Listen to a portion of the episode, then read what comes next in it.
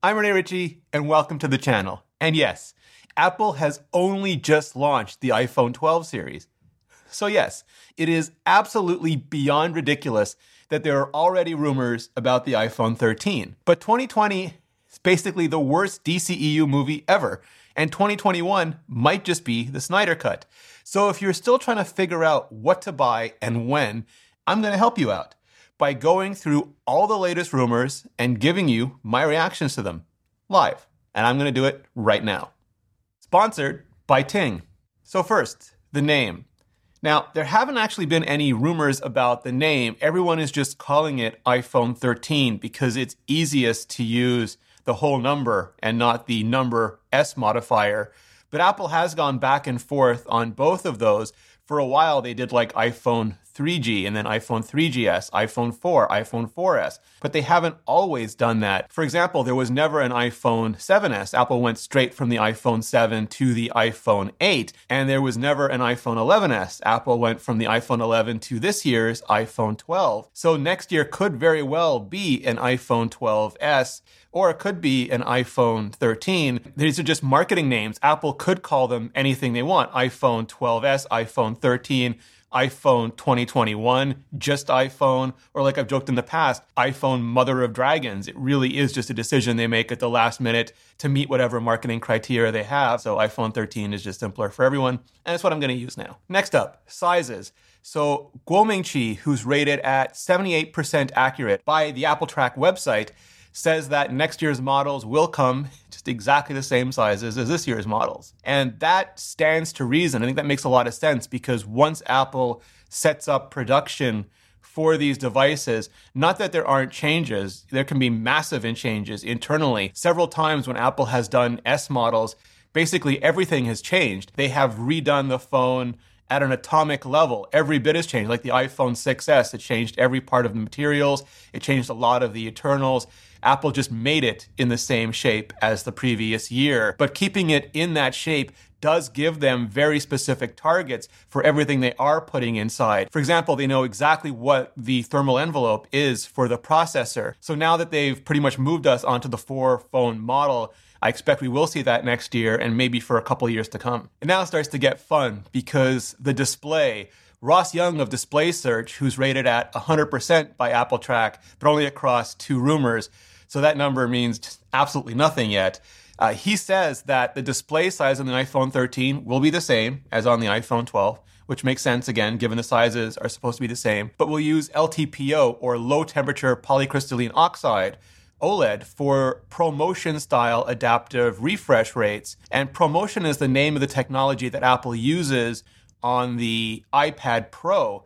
Now, the iPad Pro is LCD, and Apple has been able to add oxide to those panels and do variable, the adaptive refresh rate for years, since 2017.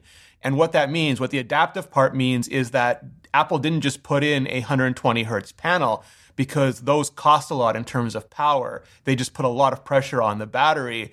And many times you don't need it. So if you are scrolling, for example, sure. But if you're just looking at a static picture or a static website, you don't need to refresh the screen that much. It's just incredibly wasteful in terms of battery life if you do that. So what Apple did with ProMotion is they let the display ramp up to 120 hertz when you were doing things like using the Apple Pencil or scrolling, anything that really benefited from that high refresh rate. But when you weren't doing that, it would stay at 60 hertz. And when the screen was mostly static, when you were just looking at a picture uh, or reading something off in a book, for example, it would go down as far as 48 hertz or 24 hertz. Uh, and it could do things like show you a movie in 24 frames per second, which I always say is just the frame rate that Nature and Hollywood intended, but it could mostly save power. It could recoup some of the power that it expended for the 120 hertz. And that's entirely the reason Apple didn't go to 120 hertz with the iPhone 12 this year. Reportedly, there just wasn't enough. There just wasn't enough LTPO OLED panels available from Samsung to do an iPhone 12 style run. Samsung managed to get them into the Galaxy Note series, but the iPhone remains the most popular single model of phone. And with four phones, that is a significant demand on a brand new OLED process that just may not, or it turns out did not have the yield or the capacity rates to meet it yet. But next year, it's looking really good. we'll get the same sort of panels that Samsung is using this year in the Note into the next iPhone, and fingers crossed, all the adaptive 120 hertz refresh to go with it. Touch ID. So, uh, Kuo Ming-Chi has also said that Apple will launch the new iPhone 13 models with both Face ID and Touch ID, a new kind of Touch ID that he says will enhance security and convenience because of multiple biometrics. And this would be a different kind of Touch ID. Apple has done now uh, power button Touch ID with the brand new iPad Air. Uh, and a lot of people were hoping that they would bring that to the iPhone 12 because we live in 2020, the age where we all should be wearing masks pretty much all the time when we're around other human beings.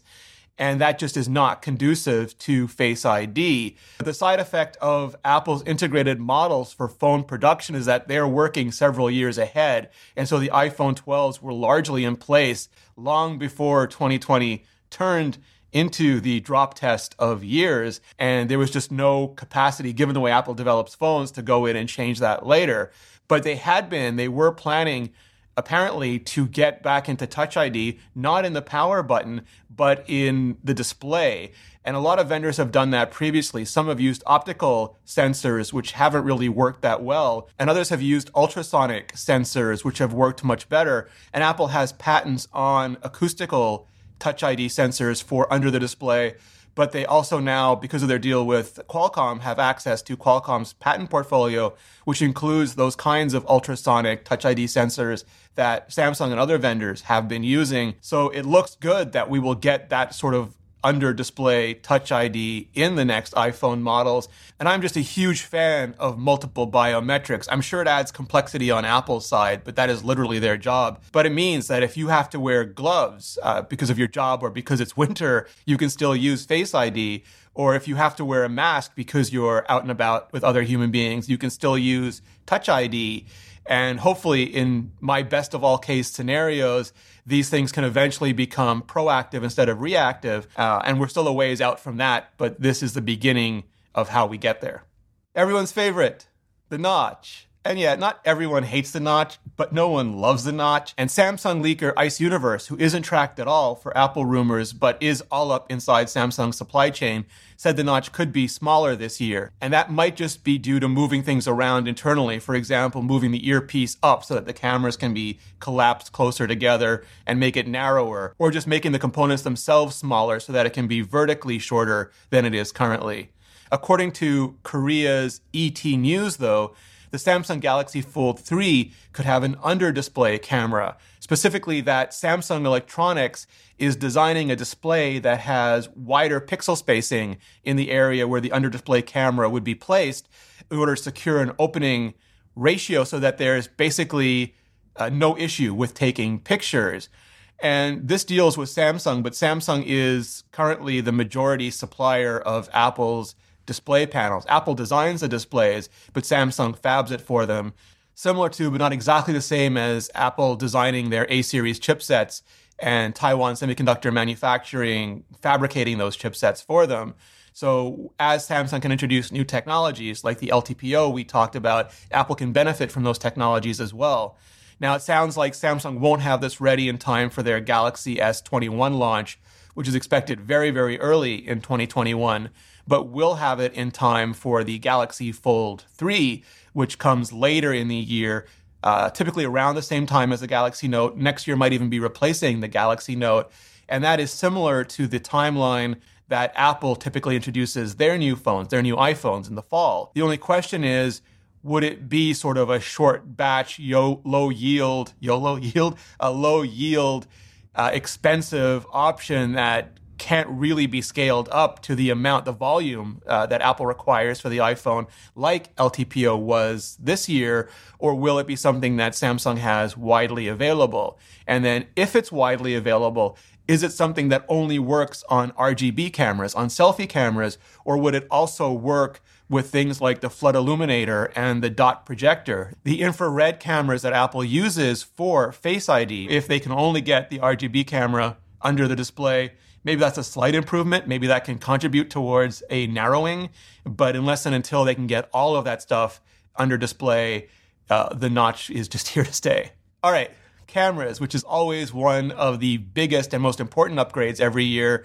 And Kuo Ming-Chi says that there will be a significant upgrade this year. F1.8 and six element lenses with autofocus for the ultra wide angle, which is just a huge improvement over the current F2.4 five element lens with fixed focus ultra wide cameras that we had in last year's iPhone 11 and still have in this year's iPhone 12. And yeah, those have just been the weakest of the cameras in Apple's lineup since they introduced them last year on the iPhone 11. And because all of Apple's cameras are fused, the camera system is fused and they sort of crosstalk, it can pull focus information from the wide angle camera so it's non terrible, but having its own, being able to contribute on its own towards that autofocus system is just a, a, significant improvement, as is the performance, especially in low light and with motion, that we'll get by having that camera be just much, much faster. What's probably going to be the most uh, controversial change is that the iPhone 13, well, first, it's expected to have the same lightning ports as the iPhone 12.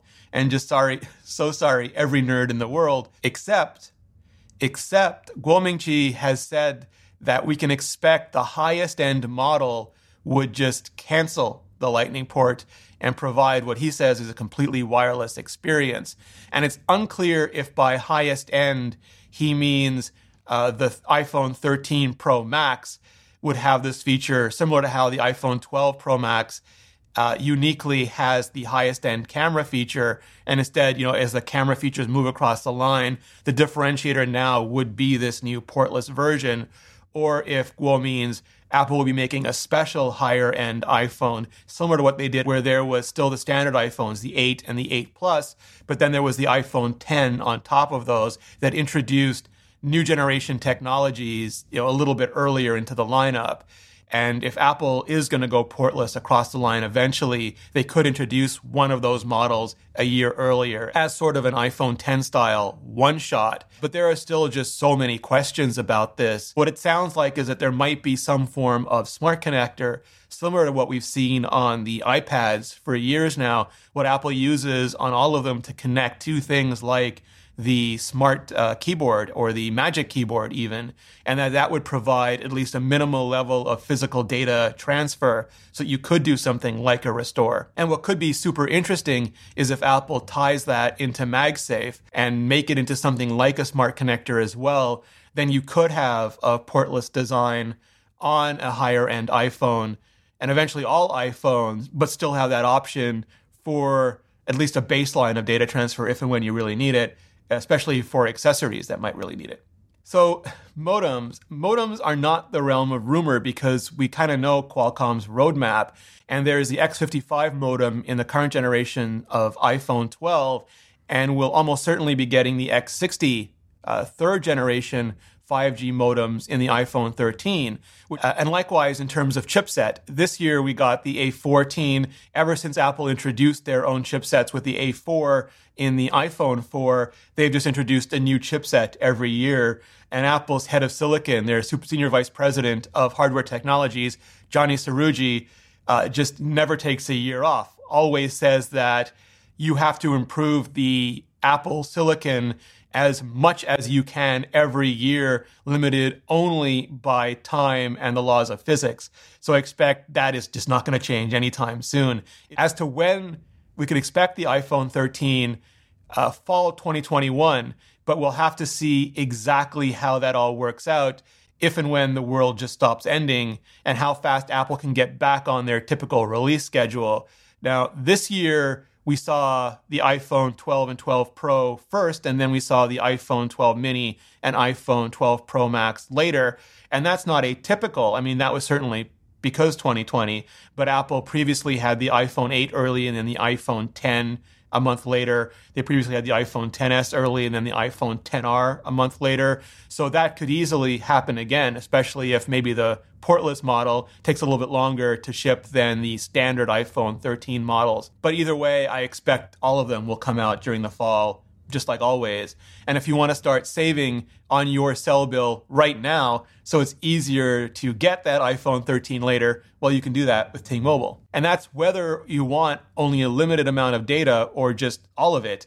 Ting has the perfect plan for you and for your family. You can get talk and text for just 10 bucks a month, data from 15 bucks, 5 gigabytes for 25 bucks, unlimited, unlimited for 45 bucks.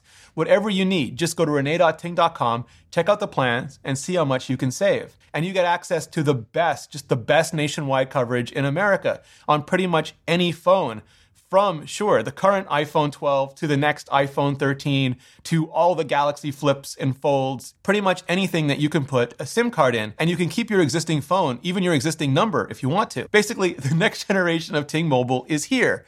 And seriously, see how much you can save and get 25 bucks off. Just go to rene.ting.com, click on the link below, or go to rene.ting.com and get $25 off. And clicking on that link just really helps out the channel. For a ton more on iPhone 12 and just everything iPhone, click on the playlist above. I've got in depth reviews and comparisons and previews, just all of it. Lots more to come. So click on the playlist above, and I'll see you next video.